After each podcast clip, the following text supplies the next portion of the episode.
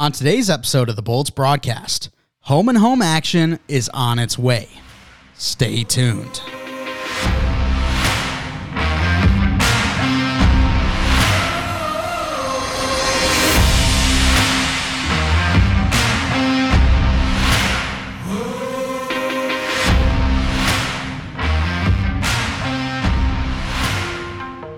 Season 4, Episode 17 of the Bolts broadcast. Mike Mitchelson with you today. And we've got a solo episode going on right now. If you were keeping up with us over on Twitter, you would know that our Monday episode did not release, unfortunately, um, because Chase is he he had a little situation, a little medical situation that he had to tend to, and that's why he's not on this episode either. So if you uh, could keep him in your thoughts and prayers, that'd be great. Uh, I feel like Chase has been going through a little bit of a rough patch over the last couple of months because I I feel like this is probably my third, maybe fourth solo episode in quite a while, or in the recent times, I guess I should say. Um, so yeah, if you could keep them in your thoughts, that would be fantastic. If you want to shoot him a well wishes message on Twitter, it's at Chawdust. Uh, I'm sure he'll appreciate that as well. But solo episode today for me. I've been good today. I know I know no one asked, but I figured I'd just throw it in there. Work was uh work was good and came home. I'm gonna make a steak for dinner tonight. That's gonna be a lot of fun.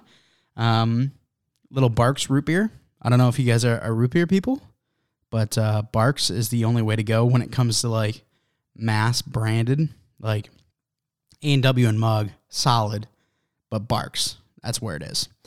Anyways, on today's episode of the Bolts broadcast, going to be talking about the Bolts, obviously. Um, a little scary incident we had occur in the Edmonton game. We'll be going over that, and then going to be talking about the upcoming home and home games uh, this weekend. And then after the commercial break, talking about some news from around the league. Unfortunately, we do have some players that have gotten knocked out pretty long term, so I'll be talking about that. I got to talk about the first overall pick, Juraj Slafkovsky, and then I also want to talk about the fourth overall pick, Shane Wright, uh, from this most recent draft. We'll be talking about that. And then we haven't covered it yet.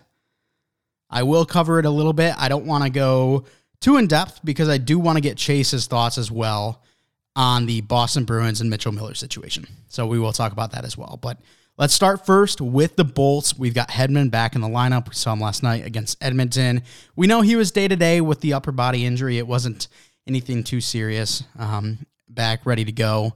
He's going to be um, looking good. Back out on the ice. Love to see it. Cirelli and Bogosian, those were two guys that we talked about. Uh, they were skating. They were back to full time practice, and we haven't seen them out there yet, but hopefully we will have them back very soon as well. I know we talked about Cirelli and how big of a piece he is for this Tampa team, and I'm so excited to see him back in the lineup. Now let's talk about the Edmonton Tampa game. This was a game that was pretty good for our Tampa Bay Lightning when it came to five on five. However, when it came to special teams, we could not get it done. I know Jon Cooper, he talked about it. He said special teams was really rough, and that's why the outcome was how it was. And that's with the Oilers taking it three to two. We went two for four on the penalty kill. Not great. And then 0 for 5 on the power play. Those two combined just make for one of the worst special team performances we've seen from this Tampa team in quite a while. Um, five on five, we played well. Couldn't hack it when it came to the special teams, like I mentioned, but I think the team overall looked good as long as they cleaned that up. Uh, now, there was a scary incident in this game in which Evander Kane down on the ice, I believe it was Patrick Maroon skating through, and uh, Evander Kane's wrist caught Patrick Maroon's skate, and you could tell it was bad because Evander Kane immediately hopped up, went right to the bench. The way he got up, I thought he might want to try to fight someone. But when you saw him fly to the bench, it was like, oh, wait, something's actually wrong here. And then you see the, the replays, and it's like, my goodness, it's always a scary situation when it comes to the skate getting in contact with an actual player and their body. So prayers out to Evander Kane. Hopefully he's all right. I know we have a diagnosis that it's going to be about three to four months before we see Vander Kane back out on the ice. So hopefully that everything goes well and we'll see him in that three to four months, but a scary situation nonetheless. Now, when we're looking at our home and home, we've got one November 11th against the Washington Capitals. This one in Washington. And Washington's, you know, they're a team similar to Pittsburgh right now, where the team overall not doing fantastic. However, their star players like Ovechkin and like Sidney Crosby, they are actually playing pretty solid. So this is going to be an interesting game. Right now, the way the teams are performing, I take Tampa. We know Tampa started off slow and then you know we've heated up recently we'll have a have a loss or two you know scattered within our wins but we've been a lot better over the past couple of games where the washington capitals can't really say the same for them uh, they do have a win in their most recent contest that being before tonight's game against the penguins but right now currently sitting at only six six and two. So it's going to be an interesting matchup. I've got us winning the game with Vasilevskiy in net. Now, when it comes to Brian Elliott and that for our back to back, I'm I'm not really too sure. I think it could go in Washington's favor, but I think the teams overall, when you look at them up and down the roster, yes, you got Ovechkin, who's an absolute stud, but Tampa's just better through and through. They got more depth on the offensive uh, side of the puck, and then on the defense. I mean, I'm I'm taking our defense all day long. John Carlson used to be one of the guys for the Norris, you know, every single year. He's slowed down over the last couple. Victor Hedman, not yet. He's still going strong. So uh, I'll take the Bolts in both. Now, I would not be shocked if it's a one and one. So uh, hopefully we do take both, though. We're going to go to a quick commercial break, but on the other side of the commercial break, talking about some news around the league. NFL Sundays are only getting better, and so are the incredible offers at the DraftKings Sportsbook an official sports betting partner of the NFL. Right now, new customers can bet just $5 on any NFL team to win and get $200 in free bets if they do. Check this out. Right now, everyone can earn up to 100% of a boost with the DraftKings stepped up same game parlays. Go to the DraftKings Sportsbook app now, place a same game parlay and combine multiple bets like which team will win, player props, and point totals.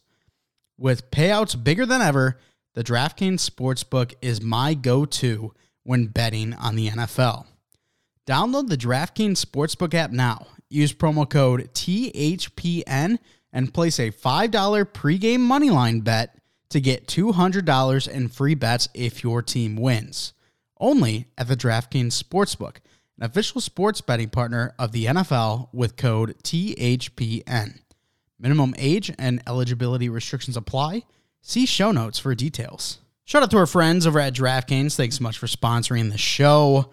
Uh, before we hop into some of the news that I do want to mention, I had a brief thought.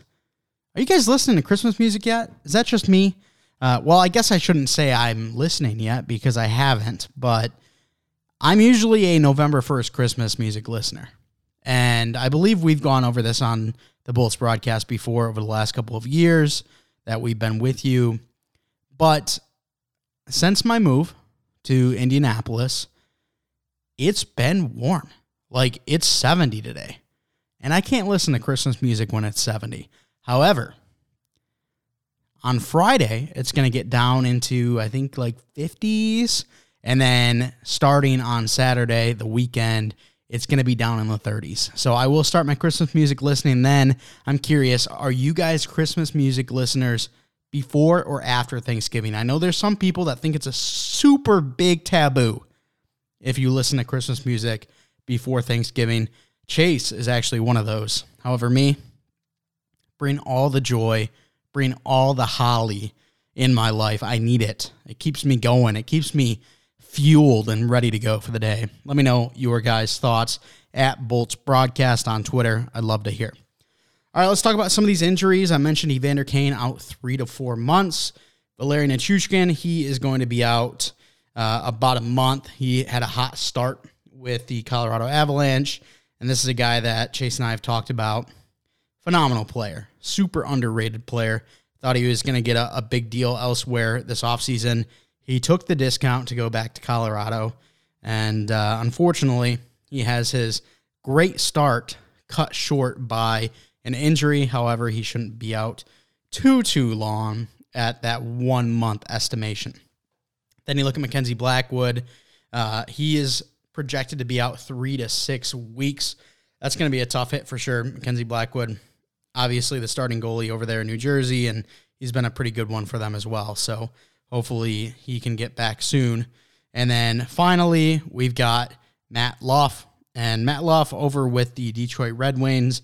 This isn't a huge named player, but it comes with a little bit of bonus content, I guess you could say, uh, because Matt Luff was playing against the Montreal Canadiens, and it was it was an ugly hit from Juraj Slafkovsky, and Juraj Slafkovsky now suspended two games for it for the boarding, and uh, that's that just continues Juraj Slafkovsky's rough start to the season, and we're going to talk about him and Shane Wright and how they have just not been the guys we've expected up to this point. Juraj Slafkovsky, three goals, zero assists, only three points through his first 10 games. He's got the suspension now. And because he has played 10 games, his contract has officially started, his three year contract.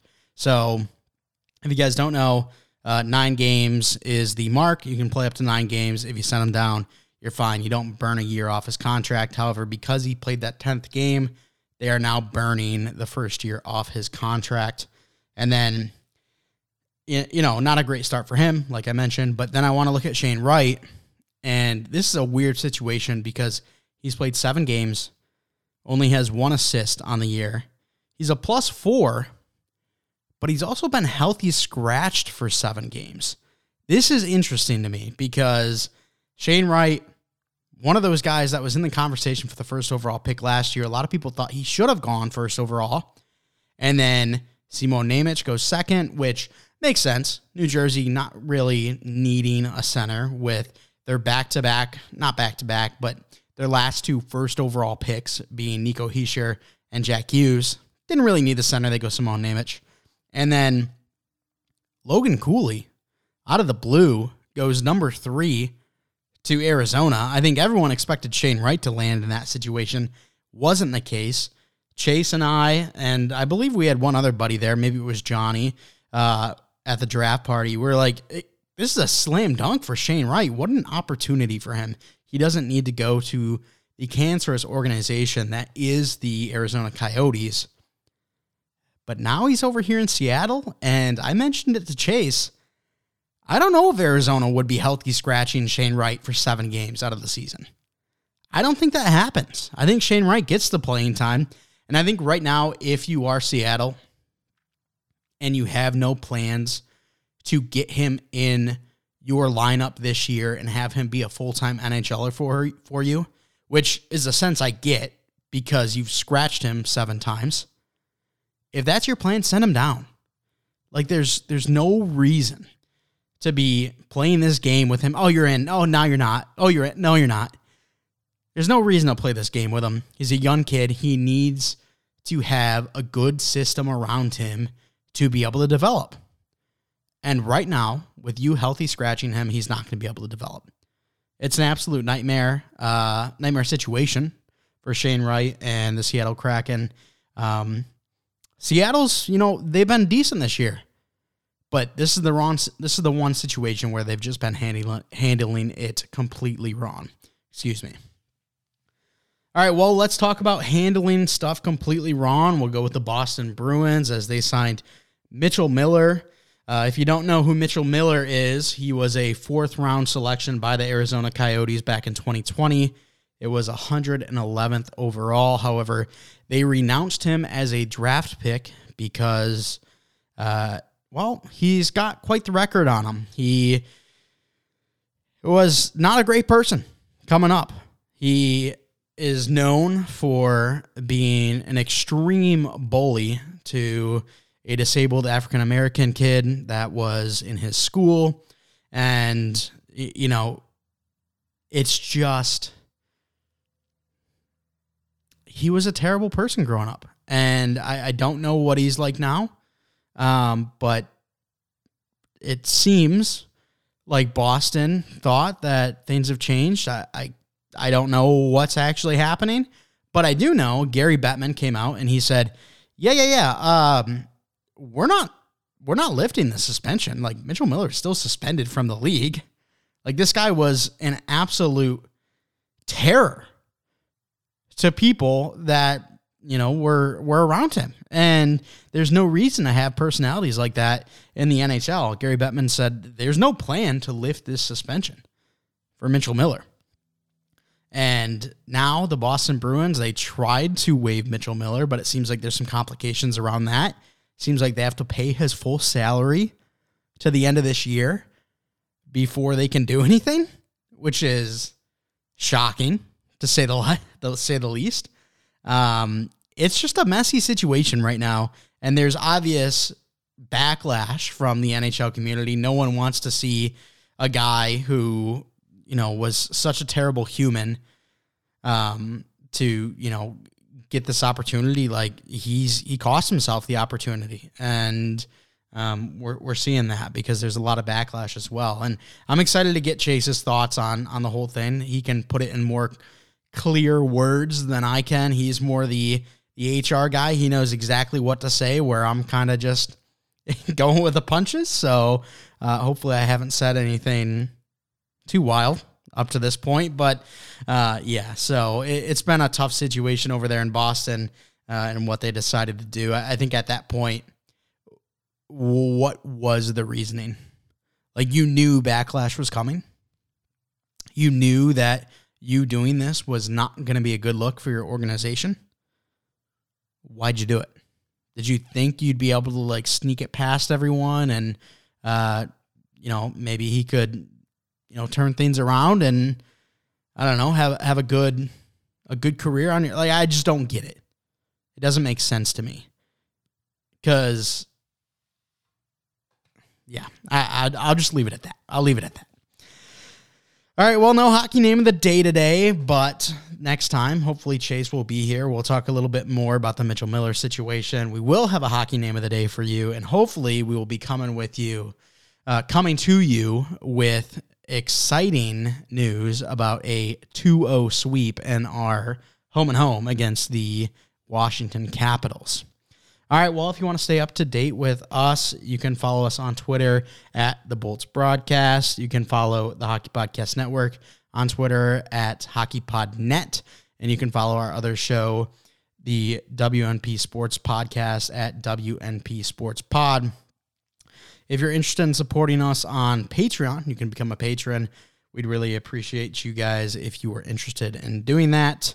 Uh, if you want to check out the Hockey Podcast Network.com, you can check out all the shows there. Boom, click the logo, listen easy peasy lemon squeezy. That's the only thing I picked up from Chase, if I'm being honest, when it comes to his outros. As you can see, I'm butchering the outro. Uh, Chase does such a nice job with it, so hopefully he's back soon. But I do want to say thank you to our friends over at DraftKings. Thanks so much for sponsoring the show. And that's going to do it. Thanks so much for stopping by. We'll talk to you next time.